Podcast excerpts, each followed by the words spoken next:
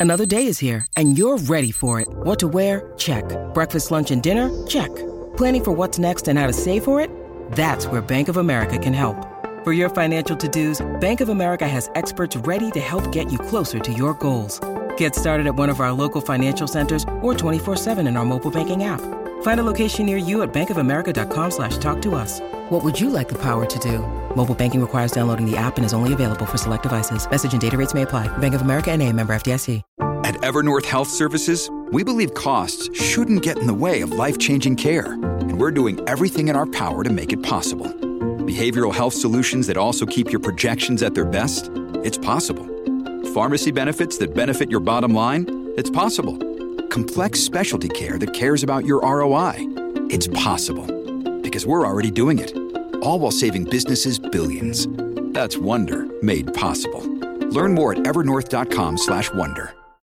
When you need mealtime inspiration, it's worth shopping Kroger, where you'll find over 30,000 mouthwatering choices that excite your inner foodie. And no matter what tasty choice you make, you'll enjoy our everyday low prices, plus extra ways to save, like digital coupons worth over $600 each week. You can also save up to $1 off per gallon at the pump with fuel points. More savings and more inspiring flavors make shopping Kroger worth it every time. Kroger, fresh for everyone. Fuel restrictions apply. Welcome to the New Books Network. Hi, Dan. Uh, welcome to Practical History. I'm so happy that you were able to make it today. Patryk, thank you for having me on your show. So, you introduce yourself publicly as a historian investor, and this is very intriguing to a lot of people. It will be intriguing. So, let me introduce you by mentioning a few stages in um, in your career just to get, get us give us a sense of where you're coming from. In 1984, you had a PhD in Soviet history at the University of Illinois Urbana-Champaign, and then for three years you worked actually in academia as an assistant professor of history at the University of Wyoming in Wyoming. And then, um, in your LinkedIn profile, you reappeared in New York City as a senior analyst at Argus Research, where you worked for three years. Meanwhile, I did a postdoc at Hoover, uh, Hoover, a prestigious uh, institution uh, in California. And he also published a book in 1998 uh, titled Storming the Heavens. And this is uh, an academic book about an early Soviet organization that promoted atheism. And then in 1989, you um, uh, started working as a senior portfolio analyst at Federated Hermes. Uh, Meanwhile, you've also a very prolific writer. You wrote three books on finance, including your forthcoming book, The Ownership Dividend, uh, and uh, many publications in Soviet history. I saw that you continue publishing in Soviet history. I, I noticed that you had a hundred uh, piece in the German Kritika a few years ago. So I'd love to know more about you know, these, these entanglements between finance and history. I had a lot of questions, and I think well, uh, what, well, what, you, what you'll be able to share with us will be very useful and inspiring to a lot of people who are, are wondering about this connection. So, questions about your choices, your experiences, and possibly uh, any of this for people. Sure. So that there's a lot there. That's a that's yes. a long question. Let me let me simplify it a little bit by kind of breaking my adult life into two sections. It is the the historian of the Soviet Union, modern Russia. It was Soviet Union when I started, modern Russia when I ended, uh, and then I've ended up for the last call it twenty uh, some years uh, working in asset management as a portfolio manager. I'm still kind of a historian because I write about it, but I've had two careers, and the part that your your timeline had some dates uh, right, some dates wrong, but the, for the purposes of people understanding it and perhaps trying to figure it out if they're how to apply humanities to business or making a mm-hmm. career transition. It really was a break from one to the other. Mm-hmm. And if you notice, the part of your timeline that's correct is that there's a couple years missing. Right. And I had a series of very short term, very painful, very difficult, very unsuccessful jobs. Okay. I remain friends with several of the people from that period, but uh-huh. it certainly wasn't based on the, my productivity uh, in those first business jobs. So I, I remained in academia uh, until 1997. Uh, my academic book came out in 1998, but I left academia in 1997 after a PhD and a couple years teaching and a postdoc and, and getting the note from the publisher. mm-hmm. something that you know a lot of young academics really want to do. Finish up, understood, get that PhD. Yeah. I was fortunate enough to get a position and I was fortunate enough to get a postdoc and I was fortunate enough to get a book published at a, mm-hmm. a high quality uh, academic press. So as soon as all of that happened, uh, I, I then made the shift. I had already been having, I have to say, and this is relevant also to academic communities, some doubts. Mm. Yeah, there were big one. Yeah, there are real doubts, and they always exist when you're committing to a career as to whether, really, just to put it in blunt terms, the supply and demand of that career is going to work mm-hmm. for you or not work for you.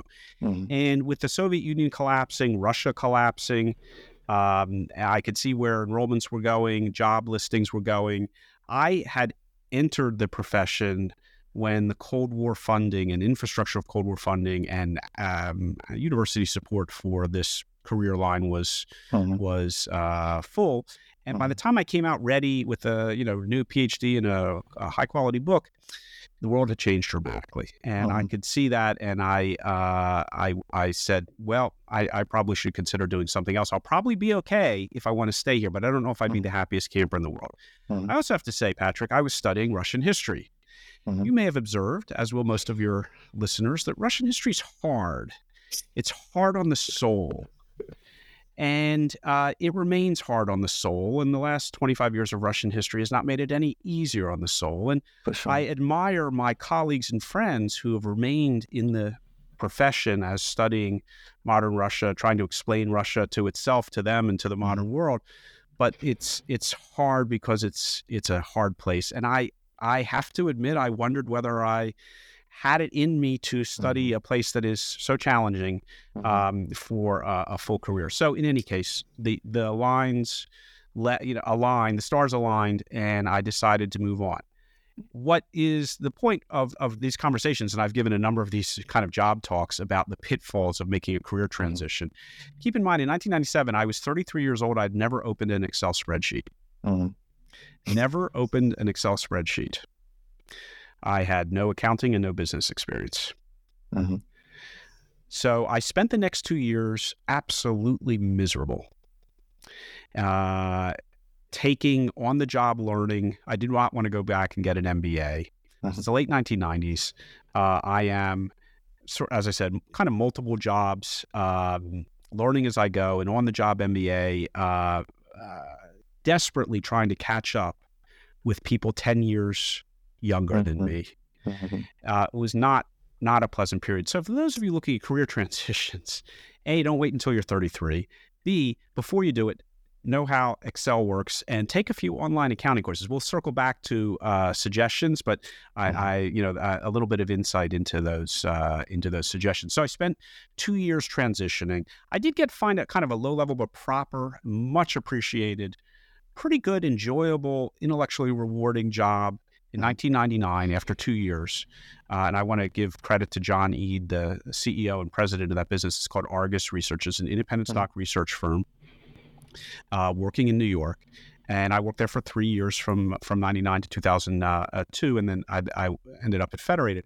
But mm-hmm. Argus is a really interesting platform for academics and humanities majors who might be looking uh, to something in business because Argus, as an independent research shop, puts a premium on communication, on written communication and research. Mm-hmm.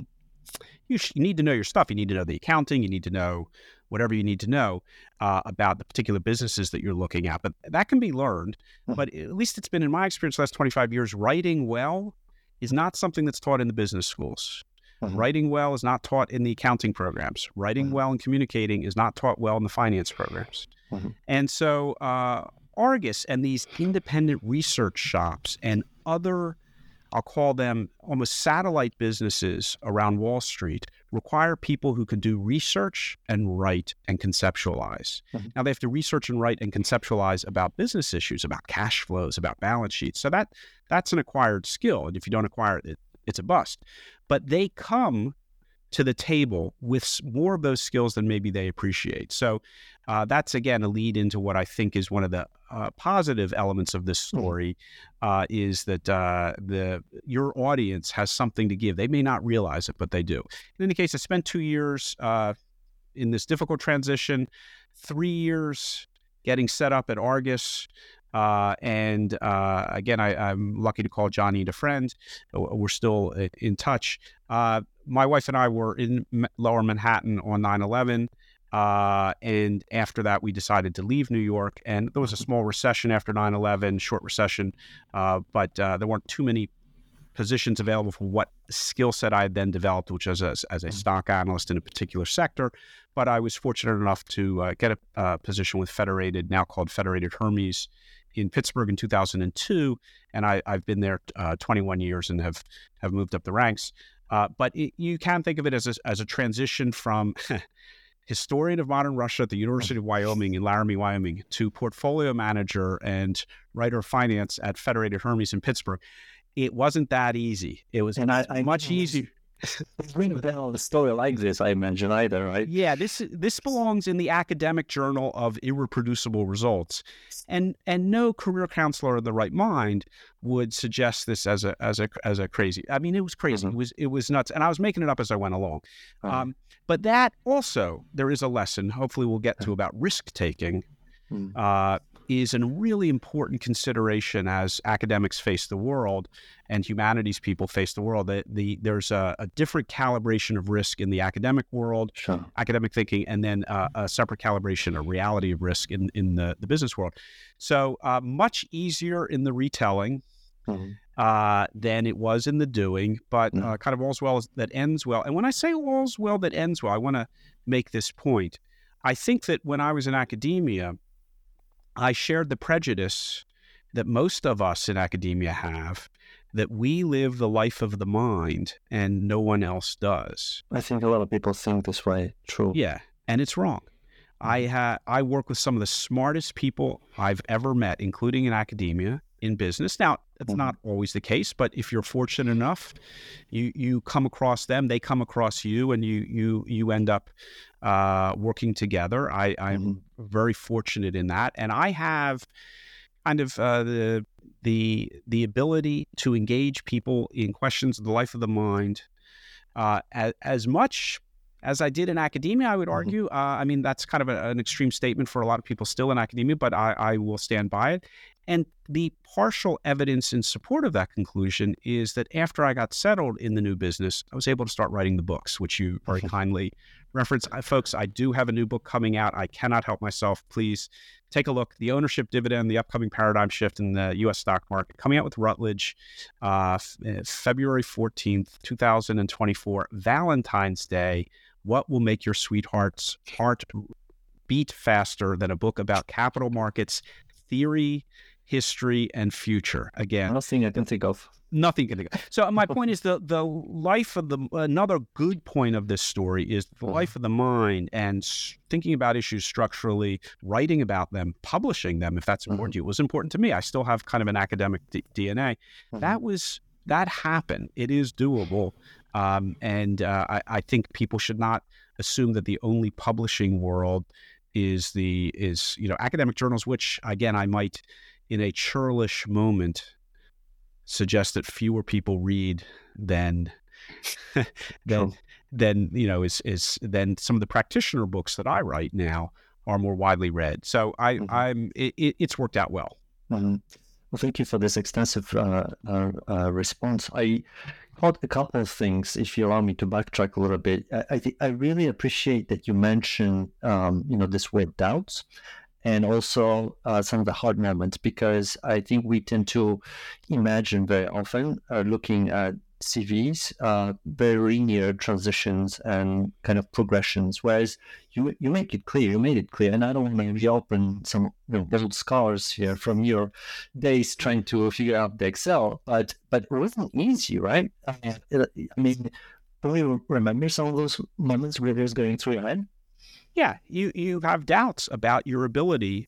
You're going up against 23 year olds who are who have the skill sets, and so you really it does psychologically become. Imagine if you were walking in. I I aimed for consulting firms in Manhattan, mm-hmm. and I was a historian from the University of Wyoming with a PhD in modern Russian history, trying to work on my particular area of interest at the time was air transport, so airline and air transport consulting. And imagine being on the receiving end of my call or my resume, my CV. And this was pre-internet, folks. Uh, I mean, the internet existed, uh, but uh, it, it, the pre-web-ish, and it was uh, a lot of phone calls and, and mail, and written documents, uh, cover letters, and and uh, resumes, and so forth. And you know, slam, no response, nothing, zero, slam shut. the I uh, tell a story. The firm that eventually hired me, I got through on the phone to the CEO of the firm, a small consulting firm, uh-huh. and I had my not my thirty second elevator pitch. I had my seven or eight second elevator pitch because that was all the time I was right. getting because I'd been you know hung up on many a time, and he bellowed into the phone. He still bellows with me. I, I go out to dinner with him a couple times a year now. Uh, he bellowed into the phone when I did my seven second pitch. He said, "Yeah, I know who you are. You got nothing." And he cl- slam the phone down. You so, the got of New York. nothing. That's the sound of New York. You got nothing. And I was dumb enough to think that was it's a little bit like the Jim Carrey film Do I Have a Chance? I forget the name of the right. film. Uh, you know, is there still a chance? I was dumb enough to think, well, you know, at least I got him on the phone. I must have a chance. And uh-huh. believe it or not, I didn't give up after that. And uh, one of his partners at that firm said he wanted someone with a humanities background because he had a bunch uh-huh. of business people, but they didn't write very well. Uh-huh. They didn't speak very well. Uh-huh. And he understood that some he had a humanities background himself. He understood that that uh, that would make a difference. He'd gone on and gotten an MBA and followed a traditional business path, but he was willing to take a chance on me to add, kind of in a barbell fashion, with his technical staff. It uh-huh. worked out terribly, uh-huh. but it was 12 months of, of on the job training. I was a little bit better when I left that job than than I, when I began. I had a few more transition jobs, and eventually I crawled and scra- scraped and, and clawed my way forward until I had bare minimum mm-hmm. Excel, mm-hmm. bare minimum accounting, mm-hmm. bare minimum understanding of cash flow statements and, and business analysis, and was able to make my way eventually to to as I said, what I consider safe territory, mm-hmm. Argus, meaning a, a very good platform to develop those skills. So but it was hard, bridge. and the doubt mm-hmm. was there. It was there, yeah. Particularly then, I imagine, the nineties, the conversation about alternative careers from academia wasn't um, as as vibrant, nearly as vibrant as, as it is today, right? So I can imagine that. Yeah, I, yeah. I, I when I started maybe 10, 15 years ago, circling back to my academic friends and academic organizations, I was already well situated in this career. Even I, over the last 10 or 15 years, the alternative careers panels at the mm-hmm. professional mm-hmm. associations didn't exist 25 years ago. Right, right. They may have existed 10 or 15 years ago, but everyone was scared to go. Mm-hmm. Now, the alternative careers panels at the professional associations, you know, the one in our case, Patryk, sure. uh, ASEEES or former AAASS, right. it's very well attended. Mm-hmm. And it's not an embarrassment mm-hmm. to to show up at the alternative careers panel. And in mm-hmm. fact, you see now not only PhD students, uh, you see sometimes junior faculty who are in adjunct positions mm. who understand, have come to the realization later mm-hmm. rather than sooner that a lifetime of an adjunct position turns out to be uh, a bad idea. It turns out, and this is a topic I want to raise, and maybe mm-hmm. now's a good point about risk taking, mm-hmm, mm-hmm, if I may, if that's okay. Sure. We, yeah, okay. yeah. So in it turns out I could be fired by the time we finish recording this. I'm an employee at will. Right. And most people in business are employees at will. We're recording this uh, 2:15 on a Friday. The email could be behind this screen that we're recording this on, saying it's Friday. It's the holiday season. That's when businesses tend to terminate people. Uh, you're, you're you're gone. I'm sorry, it mm. didn't work out. And that's just in the nature of, of business. And that I think is terrifying for a lot of people who have academic backgrounds. And mm-hmm. it, I suppose it should be, but it's it's sort of the norm in the world. And people who go into academia, I, I concluded, uh, tend to be risk averse. Mm-hmm. Uh, and there's nothing wrong with that. They and they choose academia or come to the conclusion that academia, because you have these structured jobs, tenure mm-hmm. track jobs, stable businesses, the universities themselves, that it's a low risk career. Granted, they all know it's also a low financial mm-hmm. career uh, range, but it's a low risk career. Mm-hmm. And that business is a high risk career, higher rewards, but higher risk. And they're more or less comfortable with risk taking. It becomes low risk if you get tenure, at least, right? It becomes very low risk if you get tenure. Uh, really, they have to shut down the whole department to get rid of you. So that's the that's the goal for a lot of people. If they get tenure, they're in good shape. Yeah, they're not going to make uh, a mint, but it, it's a very secure job. And I think it's psychologically people who are inclined towards that are the same people who are inclined towards that uh, to be mm-hmm. circular. That is, they go into academia. I want to question that logic mm. Because if you're 40 years old and an adjunct professor, did you end up in a low risk career? No, you did not. You ended up in a very high risk career. Mm. Uh, and while yeah, the business world is is at risk, um, I think people, too many people in academia delude themselves into thinking that it is a uh, low risk career. If you get tenure at a good mm-hmm. university mm-hmm. or a very energetic teacher in a teaching uh, uh, position and and you know have the energy necessary mm-hmm. to do that, and you become indispensable to the institution, that's also low risk. That's that mm-hmm. works. I get it, but there are are more people there than than do get more people in the in the system than get tenure at R1s and and are super teachers and and really derive great pleasure and right, job security right, from teaching. Right. And they've ended up making what they thought was a low risk decision and ended up being a high risk decision. So I, I don't think the business community is quite as bad as it seems from a risk perspective yeah. because I, I think there's a some to some degree a false sense of job security and risk in academia that I don't I don't know that's there. And of course, you think about risk every day as part of your job, right? So there's hundred percent. It's it's hundred and ten percent of my job. I, yeah. I, I thought about uh, at an earlier stage in my career. You think about doing things. You you have certain mm-hmm. tasks. At this point in my career, I I sit back and think about okay, all of this system is in progress. Mm-hmm. What could go wrong? Mm-hmm. What could go wrong? Mm-hmm. What can go wrong? The uh, I have people now doing the things that need to get done, and I have to sit and and figure out think about risk and it's probably that reaching that point in my career which made me think back you know uh, there's a flaw in the academic reasoning uh, mm-hmm. than to think that it's a low risk career in fact if you look at mm-hmm. it from a flow perspective a mechanical mm-hmm. system perspective all those adjunct profs represent a high risk of course your brain needs support, and new OLLY Brainy Chews are a delightful way to take care of your cognitive health. Made with scientifically backed ingredients like Thai ginger, L-theanine, and caffeine, Brainy Chews support healthy brain function and help you find your focus, stay chill, or get energized. Be kind to your mind and get these nootropic chews at olly.com. That's O L L Y.com. These statements have not been evaluated by the Food and Drug Administration. This product is not intended to diagnose, treat, cure, or prevent any disease. But it's I think it's also important to notice that the the academia has become higher and higher risk as we speak.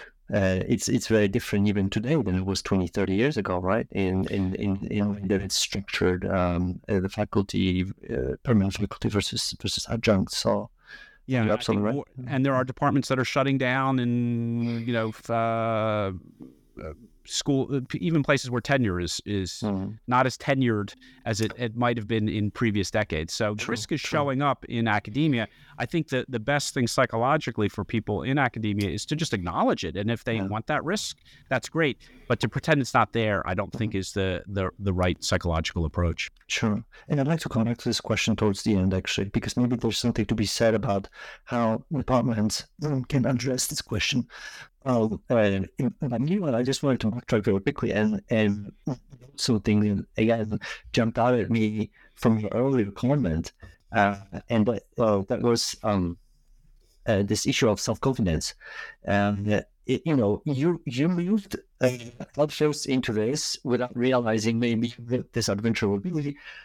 I wonder if you know part of the package of becoming a PhD is actually, you know, this this ability, this ability to muster self confidence. You know, you've written a book, you've you've gone through a number of defenses, you've you've fielded so many questions, uh, and so you've you've you've acquired a certain amount of thick skin that maybe makes you think that you if you did this you can do anything and it's not a bad thing what's your yeah. what's your yeah I, I, I agree and i would refer to it as a different term a business term i just call it project management if you have mm-hmm. finished a phd right. guess what you have a certificate in project management you saw mm-hmm. a project through uh, definition conception planning mm-hmm. funding right. uh, execution measurement wrap up uh, delivery to the deliverable to the customer that is your mm-hmm. your your your board etc mm-hmm. uh, and uh, there was a follow-on project for many phds of trying to get their their book or at least several articles published it turns out that's project management skill mm-hmm. mm-hmm. that's that's very uh, important so uh, now a lot of academics have egos independent of their project management skills but in terms of project management yeah when when the the guy hung up on me uh, and his name's David Treitel. We'll call him because call, call him out. He's in Miami. He's kind of semi-retired, and, and as I said, a, a friend of mine uh, from Simat Helliesen and Eichner was the name of the air transport consultancy. They no longer exist. Uh, long mm-hmm. ago purchased. Um, I just called up some others, and mm-hmm. you know, continued. I didn't. I wasn't dumb enough to realize or smart enough excuse me i wasn't smart enough to realize you know that's a hard no mm-hmm. i just i just kept going because perhaps i had whether it was the academic self-confidence mm-hmm. or the project management self confidence. Mm-hmm. If particularly in business, if it doesn't work with one client, don't mm-hmm. you don't give up. You yeah. just go to the next yeah. prospect yeah. and you keep you keep moving. And so yeah, being a wallflower. You're, you're, if you're a wallflower, you're probably not going to finish your PhD very successfully or, or right. very uh, quickly, mm-hmm. and that's a sign if you do finish your PhD in reasonable time, in reasonable order, reasonable publications, you mm-hmm. have project management skills mm-hmm. that you mm-hmm. can go out uh, mm-hmm. along with the writing skills and the research skills and the communication skills that, that, that the right. world is in desperate need of. The other thing that struck me when you were talking earlier about moving away from Soviet history, I mean, as a fellow Russianist, I have to say, like mid to late 1990s was arguably one of the most exciting times to be in the field just because of all the archives that were opening and the things that you could do and the, possibly maybe the name that one could make for oneself based on these newly declassified archival resources, right? So, um, but you say, you know, the, you were anticipating that this momentum would peter out um, in in in a short period of time yeah, I could have been wrong, but I, I think I was right actually. So I did catch the uh, archive openings. I mean, I was kind of there on day one. It was a little bit earlier. I I arrived for my uh, full IREX uh, year mm-hmm. in uh, September of 1991, and I uh, had substantially unfettered access to Communist Party archives, regional party archives, um, uh, central archives, and you know I didn't go into the the NKVD archives or the military archives that wasn't my topic but i got mm. i got really what uh, uh, central party committee archives i was in 92 right. 91 92 93 94 so i was uh, very pleased with that uh, uh, hopefully the the research uh, showed that and it was an exciting time. And a matter of fact, even in the late 90s, as I was making those two years that shall not be named or reviewed in great detail, I actually did a couple months in business in Russia. Total, complete disaster. Total disaster. Into those yes. Yeah, we don't know. It, it never happened. But boy, was it a mess. So uh, it was part of that two years of transition uh, between leaving uh, academia and and showing up at uh, um, Argus. Uh-huh. And uh, I'm, uh, yeah. So it was a very interesting period. There were, you know, gunfights in the restaurants in the in mm. the middle of, right. of Moscow. I was there. I was, you know, ducking my head uh, but you were living you, too, the movies, right? Yes, uh, I, yeah. Eh, but I wasn't. Uh, it wasn't a good career situation. Uh, it was kind of chaos, and mm-hmm. so um, um, in September of 1998, uh, I I left Russia. That little part of the experiment failed, and made my way back to the United States slowly. Uh, and so it was a very interesting time. But in terms of academic buildup, it wasn't. And I'm I'm others will know better than me. But in terms of positions mm-hmm. tenured positions in modern Russian history. I do believe, despite the excitement of the 1990s, if I'm not mm-hmm. mistaken, and others can correct me, the the di- dynamism and uh, marginal positions were already after Russia failed as the Cold mm-hmm. War state, the Soviet Union failed. The marginal positions were moving to Middle Eastern studies and mm-hmm. Chinese studies, and frankly, yeah. they probably, with good reason, were moving yeah. uh, there. And so uh, the job prospects, despite the fact that Russia had now been become a very interesting non-academic engagement, on the academic front, I I, I, I sensed it was not going to be growing, and that's what mm-hmm. led to my decision. Mm-hmm. Could you talk about what you did at Argus day to day? Yeah, and, and this is where the transition or the life of the mind, but in a maybe in a lesser sense, but the the the skills that academics do bring to the table and they undersell and don't realize that the business community any business community Mm-hmm. desperately needs those skills. Let's say your business is publishing a poetry magazine. Mhm. You would think that it's all about the poetry. No, publishing a poetry magazine is a business. Mm-hmm. It needs people to get things done on time and Mhm. communicate about them. Mm-hmm. So now finance is also a business. It also needs people to get things done on time and communicate about them. Which well is what historians do. Which is what historians do. So whether you define your alternative career as government service, an NGO, a nonprofit, or the business community, the skills that uh, academics bring to the table uh, are uh, underappreciated. Again, clear writing, memo writing is not Mhm. taught at Harvard Business School. It just isn't. I mean, Mhm. maybe it, who knows, but I doubt it. You don't. There's no evidence that it's taught there. Uh, University of Chicago definitely not taught there. So Mhm. the uh, those skills are really important, and a platform, a research platform, even though the topic was the stock market and individual securities, you just do a lot of writing uh, Mhm. at, at, at Argus, and uh, I was doing a lot of writing at Federated internally for for internal uh, my my my peers and supervisors. Uh, so if you're doing stock, re- if you're looking at a system, stock market's a system, Mhm.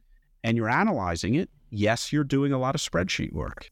Mhm. But at the end of the day, you have to communicate, summarize, and communicate and convince, persuade people that your view of the world is correct, your analysis is correct. You have to stand up in front of people, either write a memo or stand up and give a speech. Well, it turns out a lot of academics are not half bad at that. They that is their ability to write memos, to to write, to put together a written argument. Again, their dissertation is an extended written argument.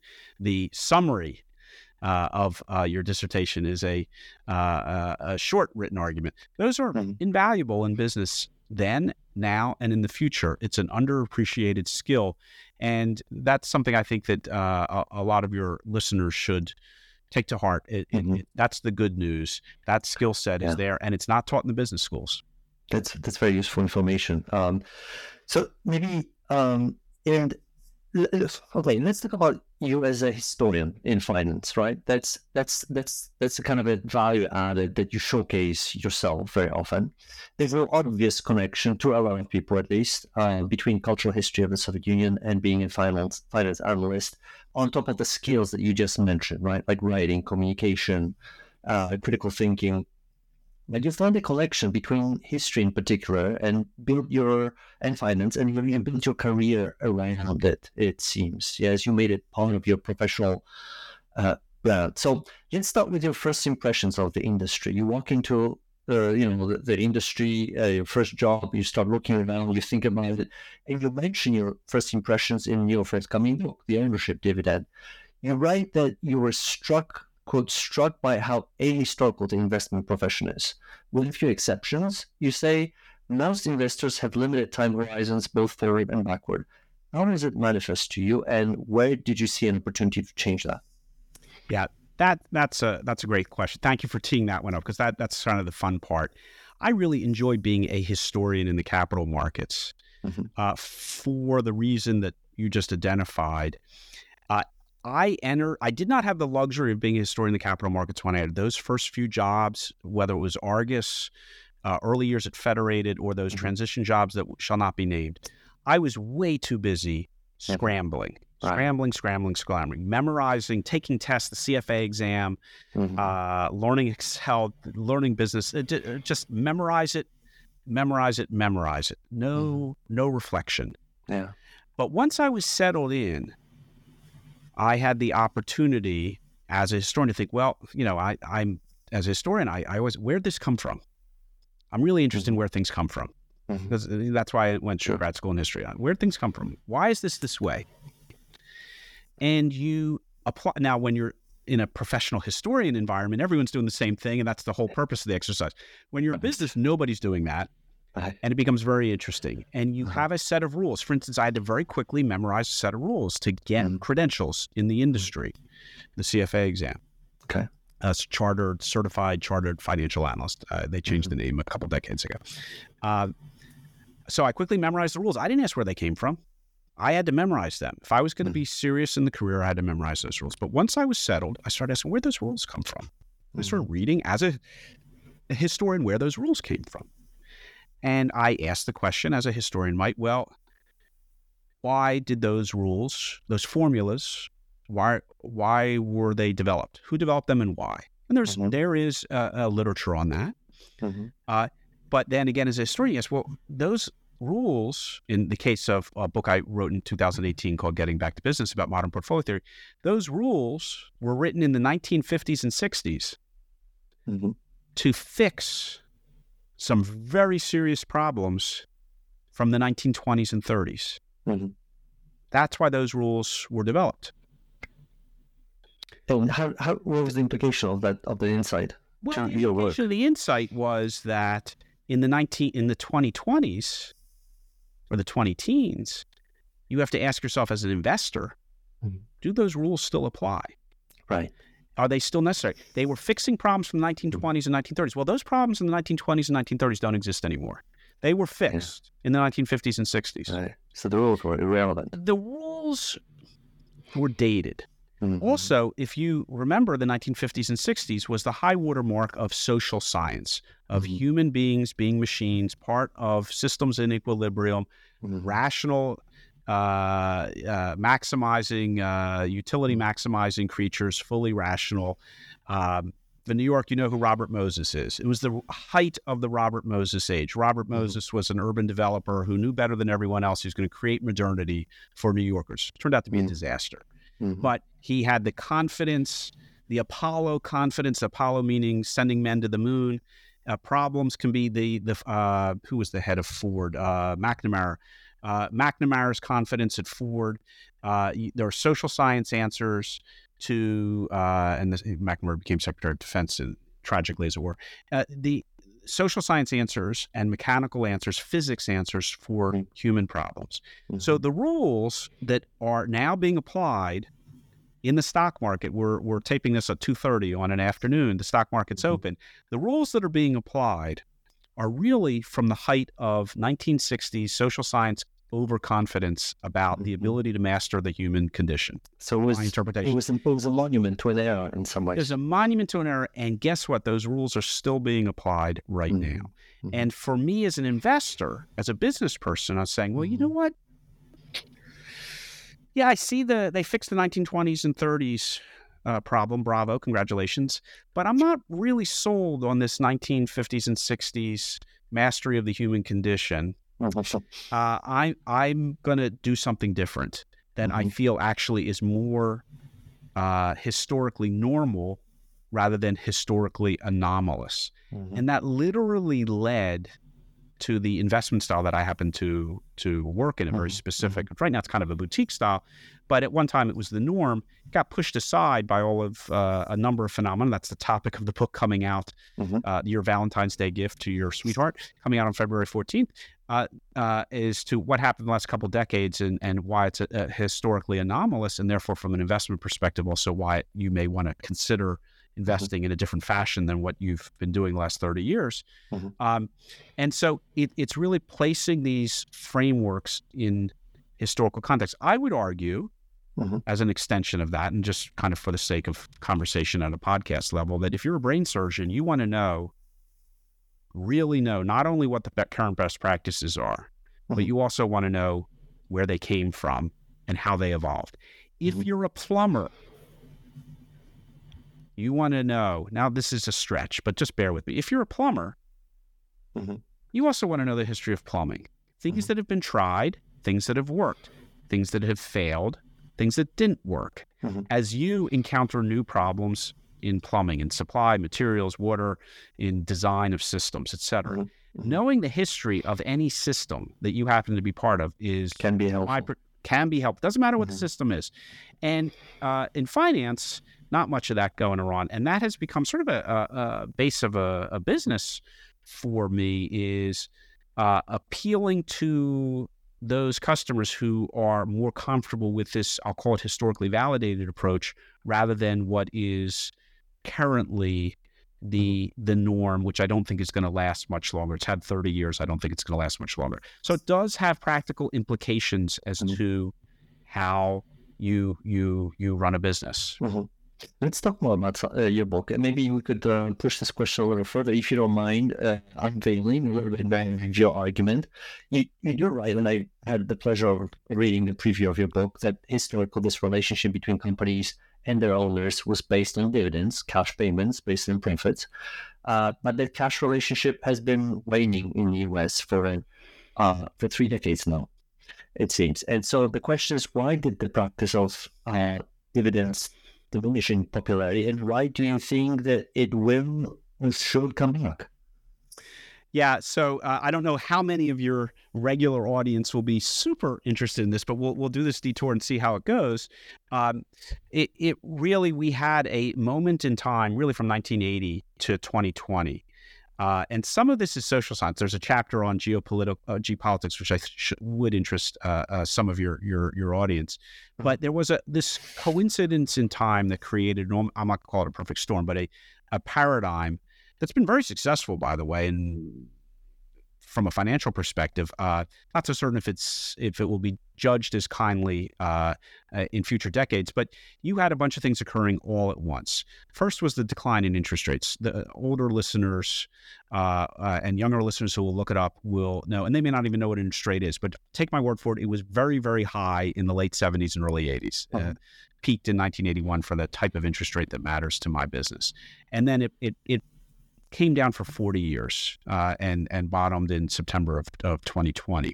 So 40 years of declining interest rates that has profound implications on risk decision making. We're talking about decision making risk mm-hmm. on the business world. That interest rate is a proxy for risk, and if you have interest rates going down for 40 years, that means people are taking more and more risk, and I would argue making worse decisions, but others could debate that, but no one can can uh, disagree about um, uh, risk coming down over that time period. Mm-hmm. Uh, the second framework of that, something uh, kind of inside baseball called uh, share buybacks, which have uh, um, we won't get into it. I'll just say they became legal or more legal. They were legal before, but they became more legal in 1982, an SEC rule. Mm-hmm. And uh, buybacks have basically displaced dividends. Mm-hmm. Uh, the third thing is NASDAQ and all that wonderful innovation coming from Silicon Valley. Uh, mm-hmm. A lot of startup companies, they're not supposed to pay dividends, nor should they. That's fine. Uh, but NASDAQ grew and kind of took over took over the whole stock market. And, and uh, we read about them and hear about them, the Magnificent Seven or the FANGs, all these, uh, all the big tech companies that, that you're aware of. They, they emerged on the scene in this period.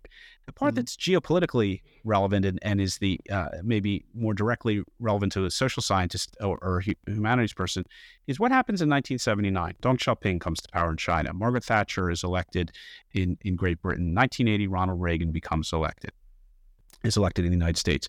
And you usher in the period of what is now called uh, global neoliberalism. Mm-hmm. And global neoliberalism is characterized by globalization, uh, deregulation, uh, uh, the unfettered march of capital. Uh, as a practical matter, it means your little widget mm-hmm. is made in China and sold to you in Walmart in an incredibly deflationary or uh, cost a lot low cost manner, mm-hmm. and that happened for 40 years. the The consequences you get lots of widgets from China, uh, and you can fill your house with them. The the negative consequence was the the industrial heartland got wiped mm-hmm. out. The middle class really took it on the chin in this country, the working middle class and the industrial middle class. But um, in terms of consumption, in terms of the stock market, in terms of innovation and technology, very, very successful period. It looked like Francis Fukuyama, who your, mm-hmm. your listeners will know, was right. And uh, uh, all's well that ends well, and this ended well, et cetera, et cetera. Uh, all of that self confidence and reality came to a crashing, explosive end over the last several years. You could argue it started with 2016 with with Donald Trump, but let's just say 2020 mm-hmm. uh, with COVID in China ending the supply chain, 2022 with Russia invading Ukraine and ruining Fukuyama's party, mm-hmm. uh, and uh, 2021 or 2016 or or today with Donald Trump and the the division of the United States and the end of a consensus that we even need a consensus in this country that that um, whatever we were doing in the past was is worth agreeing on, et cetera. There's there's no agreement. We see that every day in the news in this country right now. So there is no consensus in, uh, among kind of the investing community or the policy community as to to what goes forward and whether the republic is even a good idea. We'll find out next year. Mm. Um, so. Uh, this 40 year period of, of the march of, of uh, capital of global neoliberalism uh, had a stock market consequence, back to my day job, of pushing dividends to the side. Mm-hmm. And for a lot of people, it worked really well that you just do harvested capital gains. The share prices just went up and up and up and up, and you didn't really need a dividend anymore because if you needed to pay the rent or fund something, what we call fund consumption, uh, mm-hmm. you just sold shares. The argument in the book is that interest rates have stopped going down the global supply chains make everything in China. That's come to an end. Mm-hmm. Russia invaded Ukraine and shocked European sensibilities. Right. Donald Trump has destroyed any consensus in this country, or is a reflection of the end of any consensus in this country. And mm-hmm. so that uh, I think that the risk premium or the risk attachment, the discounted cash flows, however you want to do it in an academic, mm-hmm. academic finance sense. But the amount of risk that you apply to an investment is going up. It had been going down for decades. Mm-hmm. Mm-hmm. And the the cash nexus, which had been erased from stock investments in the United States, I think it's going to come back. And that's mm-hmm. basically the argument. Now, I am talking my book of business, so full disclosure, right. I, my day job is dividend based, and uh, this basically argues that dividends are going to be a more prominent part of the stock market. Uh, mm-hmm. But that's that's the that's the argument eh, based on a historical analysis right. of how anomalous the last thirty or forty years have been. Right, and it's interesting uh, for me, even though most people, you know, aren't finance experts uh, among the audience, but it's an interesting case study of how historical thinking can be applied to uh, essentially practical ends, right? Uh, I mean, you, you make those, you, you, use the language of history, you talk about structures, you talk about narratives, you give analogies, you talk about, you know, how um, how, how cash essentially has been the next, you know, the, this this um, essence of the relationship uh, between companies and, and owners for most of the industry. So historically, it's been it's been a norm rather than an exception, right? Yeah, and the best way best way to think about that is just anything outside the stock market: farmland, real estate, your job. Uh, you know, uh, how many people? Most people are paid in cash. Most owners of businesses take some sort of profit distribution in order to pay their own bills. Mm-hmm. Uh, it, think about owning farmland. That mm-hmm. the only way, let's say you, you, you buy farmland for 10 years, the, you're not allowed to take a single profit from the sale of the crops to mm-hmm. pay your own bills. The only way you can benefit from it is if you sell the land. That's right. basically what a dividend free stock is. Now, right. if the farmland is fallow or is troubled or is flooded, of course there's no dividend mm-hmm. and you invest in the farmland to make it uh, productive again. Mm-hmm. But any business, a McDonald's franchise, the bookstore down the street, uh, rental real estate, mm-hmm. they are all based on the health of that enterprise is all based on the cash flows from the enterprise, not mm-hmm. its price in the market. Mm-hmm. And the anomalous outcome that we've seen the last couple of decades for these large tech companies, really, but many other companies as well, is that instead of measuring success in distributable cash flows the way other stock markets, other businesses, mm-hmm. real estate, individual individuals in their professions uh, do, is instead no, you sell your stake in order to pay the rent on a monthly basis. It's kind of crazy. Mm-hmm. So that that's been my assertion. Uh, it's kind of controversial because frankly, everyone this historically based assertion, everyone in the stock market's pretty comfortable with how things have worked out the last couple decades. I'm suggesting that's going to come to an end. I was going to ask actually, what's been the feedback that you've received so far based on you know the the, the sort of tease of your argument that the book is not out yet, but I'm sure you've run the ideas by your friends and colleagues in the industry. Well, here here's a, a finance answer to that, or an academic answer: selection bias. So I've been in I've been in uh, this business, including writing, for a long enough time that my my my my uh, my group of friends all agree with me, mm-hmm. and the people who are busy speculating in stocks aren't going to stop to read a book by a person by a dividend guy. They couldn't care less. Mm-hmm. Um, so among the more conservative investors that I have found myself aligned with, they say, yeah, yeah, yeah, that all makes sense. Yeah, you know, maybe Mm-hmm. this, maybe that, but sure, in, as a general notion. But the speculators Yeah. uh, don't don't uh, we, we we don't cross circles. So part of the part of the uh, intent of publicizing a book, of writing it, is to get that out. Well, I refer to my audience as practitioners. They tend to be the financial advisors. And the Mhm. financial advisors really do have a vested interest in understanding where things are going to go because they look bad if they get it wrong. Mhm. And so they need to be a little bit more open minded. Now, most investors uh, choose their type of investment and kind of stick with it. Mhm. Uh, that's their style. But financial advisors who are working on behalf of I don't know, retirees or people who don't want to think about the stock market, they have to be open minded to paradigm shifts. Uh, and and uh, so they're they're really my target audience, uh, and t- to explain to them, and uh, we'll see how the reception has gone. It tends to be a selection bias uh, exercise, meaning those financial advisors that are more conservative, they nod their head and said, "Yeah, I get it." Those that want to know where the next IPO is coming from or the next stock that's going to be a so-called ten bagger, they they don't have the time of day for me. Right. Yeah. No, I, you know, based on what you're saying, it really sounds like uh, you, you, you are putting in evidence what you, your assertion that you made earlier about the, the, the intellectual life in finance being overrun because you have to think about so many things. You really think about the whole world and how it functions and and the structure of it and where it's going and where it's been. So it's it's really in many ways like being a historian, except there are some practical state, stakes attached to it, right? Yeah, and the, the other you know senior people in the firm, they do the same thing I do. They sit around and think about risk. Mm. and they think about paradigm change and they think about they have to make investment decisions some think about risk as you know what could go wrong that's uh, you know Mm. others are also thinking about structurally where is this business heading Mhm. whatever it is the poetry publishing business the brain surgery business the plumbing business or the investment business Right. they have to think about where's this heading Mhm. and you know how do we position ourselves to be there to con- to continue to exist Mhm. as it were and prosper and so you know that's how a lot of senior executive time is thought it is the life of the mind it is structural thought it's not just you know what do we do today it's it's what do we do over the next decade Right. Okay. So, longer. True. Uh, let's come back to this question of risk uh, that you mentioned at the very beginning, because I remember, and you mentioned that when we talked last time, um, when I reached out to you first, uh, you are of the opinion that um, academics, you know, you've had certain experiences hiring academics, PhDs, and you are of the opinion that they are a self-selected group who are averse to risk by, by nature. I wonder if there's a way that, you know, there is this group uh, that you might about, but there's also a group that simply doesn't doesn't realize how to capitalize on, you know, on on, a certain level of um, of immunity to, or of you know uh, of being able to take the risk in a, in a certain way. They don't how to on to the structures outside academia and they stay in academia simply because they don't know that they have the tools that they can use somewhere else.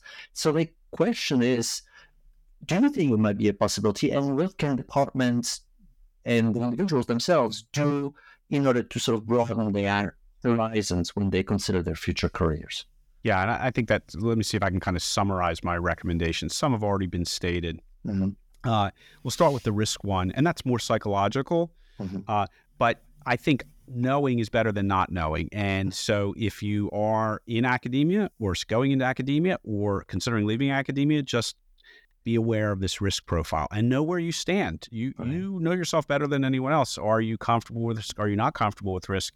I can't fix that, but you will handle it better at least knowing where you are on that spectrum. Right. And uh, I think I had never even considered the nature of risk, Mhm. and so I think just calling it out helps. Uh, and it, it's more of a personal dialogue and inner dialogue with with you, but to realize also take the big picture that being an academia can also be risky, uh, and and just making peace with the fact that being in business or outside of academia there is risk. It's not the end of the world. Most people find a way, uh, and it can be. You know, there can be some uh, antacids, uh, some Pepto Bismol along the way. Uh, it can be it can be frightening. It, it was frightening. It was it was dispiriting.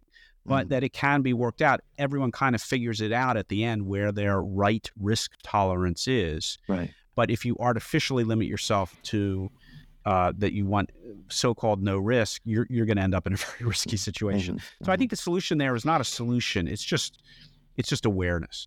There are and trying things- things out, Eh, letting yourself try things out where you don't have as much to lose as, as maybe you, you would later. as you perceive ways, and right? talk Yeah. it out and you know Yeah. realize it just just realizing it Mhm. so that's point one the risk is there just acknowledge it uh, and uh, i think you- you'd be better uh, positioned to deal with risk when it materializes the other stuff is pretty straightforward Mhm. uh, i hate to be so incredibly simple about it but but excel or sheets uh, Right. is is is worth learning i would tell you and again this is more on the business side but accounting is a language. Now, all of us in the social studies, social sciences, humanities, we have to learn languages of various sorts. So we, I, I had to learn Russian, and you know, had to have a reading ability of some basic reading ability of German and French, uh, but had to be pretty good in Russian. Accounting is a language. Right. It's not a very hard language. Mm. It's pretty. It's tourist Spanish. It really Mhm. is. Accounting can be done on Duolingo, not on Duolingo. You get my point, but it can be Mm-hmm. Right. turn, you know, Khan Academy or, Yeah. or what, uh, whatever, uh, Take a LinkedIn course or something. LinkedIn, fine, whatever. Yeah. and uh, uh, an online course, YouTube, um, uh, an accounting for dummies book. It is you, you can learn to order coffee and a meal in a restaurant. That helps because it helps you pretty quickly understand enterprises, even if they're nonprofits or government enterprises, Mhm. um, or doing something on your own or a business. It helps you just understand how things are, are flowing in that business. It just Mhm. provides better understanding of the structure of the system. It's an academic approach. You do not need an ac- accounting degree. You do Mhm. not need to be a CPA, Mhm. but just some basic understanding of accounting. And it can be done in a non certified way, meaning if you're an undergraduate or a graduate student, you can do a LinkedIn course. You can, you know, a couple nights a week, et cetera. And that helps enormously. Mhm. The other kind of self evident, or not uh, to me self evident, but not uh, maybe uh, f- from the outside, from an academic perspective, is a course or just a book on, I hate to say this, pop psychology. You'd be stunned the amount of business decisions that were made out of a Psychology 101. Mhm. Um, we are humans. I mean, there are lots of people trying to set up business, uh, computer-based networks where you get the human out. Investment businesses and others, to some extent, blockchain is uh, an, uh, in, a way of getting rid of trust systems. You get rid of people by Uh-huh. uh, making it just computer to computer and so forth. That's that's fine. Uh-huh. But the people who set up the the blockchain were the people who set up the algorithms for uh, quantitative investment. They have personalities Uh, and uh, a I, I have found it helpful to just have a, a superficial familiarity with advice, normal and abnormal psychology. You're going to run into both, and mhm. frankly, if you're in academia, you're going to run into a lot more abnormal psychology. Right. So even if you're staying, it can't hurt to understand the system. Now, again, Mhm. the academics description of psychology is probably woefully out of date and inaccurate, but it's at least a starting point Yeah. uh, to, to understand As things. management is psychology. You deal with people, Management is right? psychology. Selling is psychology. You're selling Yes. to people. You want them to buy the product, right? So it only Yeah. makes sense to sort of read a textbook and figure out And the we- basic reactions of. Of people. And when you're running a, a meeting, when you're in a meeting with your peers, superiors, or the people who report to you, you need to know the meeting. A, all meetings, you should know what the outcome of the meeting is before before you go in. That's Mhm. preparation. But in order to achieve that goal, you have to understand the psychology of the participants. You Mhm. don't have to have a degree in it. Again, you just have to have some. Mm-hmm. ba You have to think about it. It's not cut and dried. Here's what we're Mhm. going to do. It's what does that my counterparty think that we're going? How does he mm-hmm. perceive, or he or she perceive what we're going to do, and how mm-hmm. can I present it so that he or she perceives it to be in their Right. interest as well? That's that's great advice. Yeah. Yeah. So basic psych, basic accounting, Right. Excel. I hate to Mhm. say, I mean, to reduce a business career, 25 years, what you do? Well, uh, take an Excel course, an accounting course, and a psych course, and you'll be fine. Uh-huh. Uh, but uh, you have to have an interest. You Yeah. have to have, you know, interest in, in various things. But even if you don't have an interest, you, those three are some very simple things that you can do. The other ones that I'm taking for granted, but if you don't have them, are the writing and presentation and speaking Right. skills. They're really in short supply.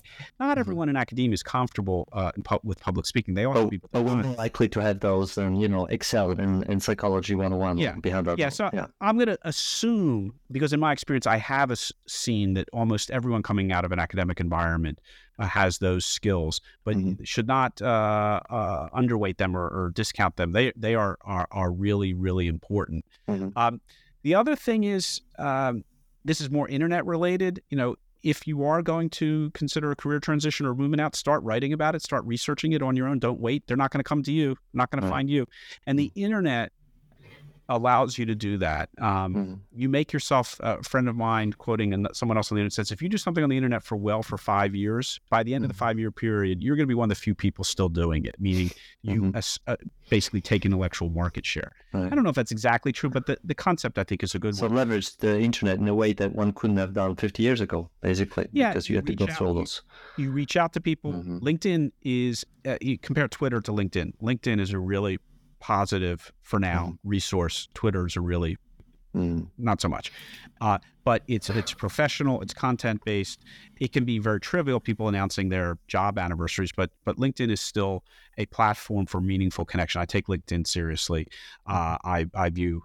Uh, you know, I have a, a Twitter account. I use it, and I'm trying to Mhm. promote my book. And I, hopefully, I won't be canceled and find my account turned off uh, when this publicizes. That's fine. But it, Twitter, even even the new owner of Twitter understands it's it's changed uh, over the last couple of years. But it was always a, a very different environment of communication than than than LinkedIn has Mhm. become. And there are other platforms that are emerging as well. But you uh, people have websites, blogs, Substack.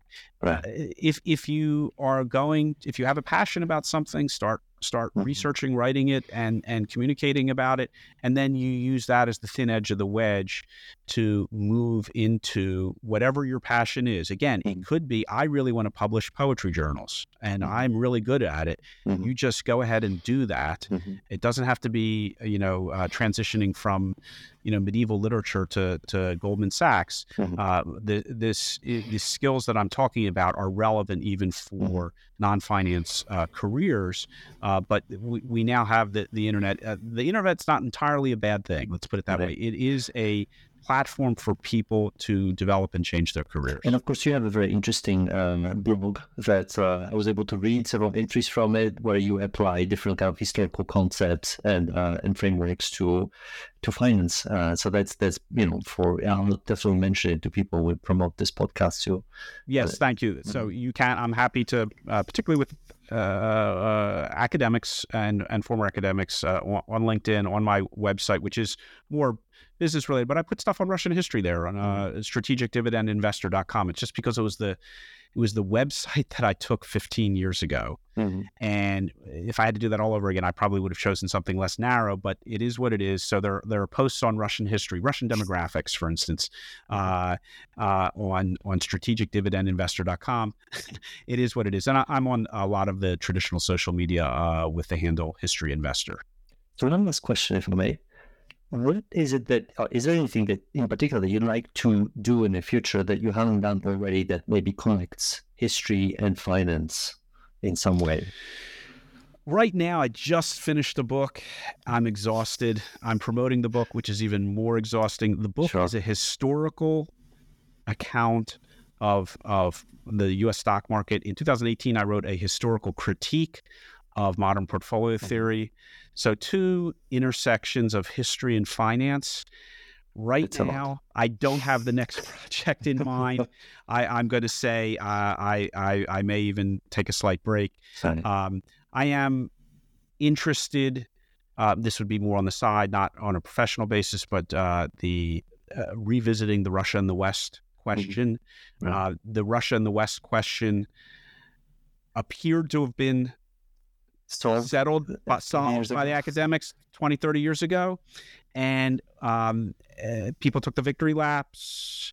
Martin Malia had already passed away, but, you know, kind of proven Mm-hmm. right. And Fukuyama kind of proven right. And everyone's just trying to figure out how that works out, the details, and it was all going to be fine.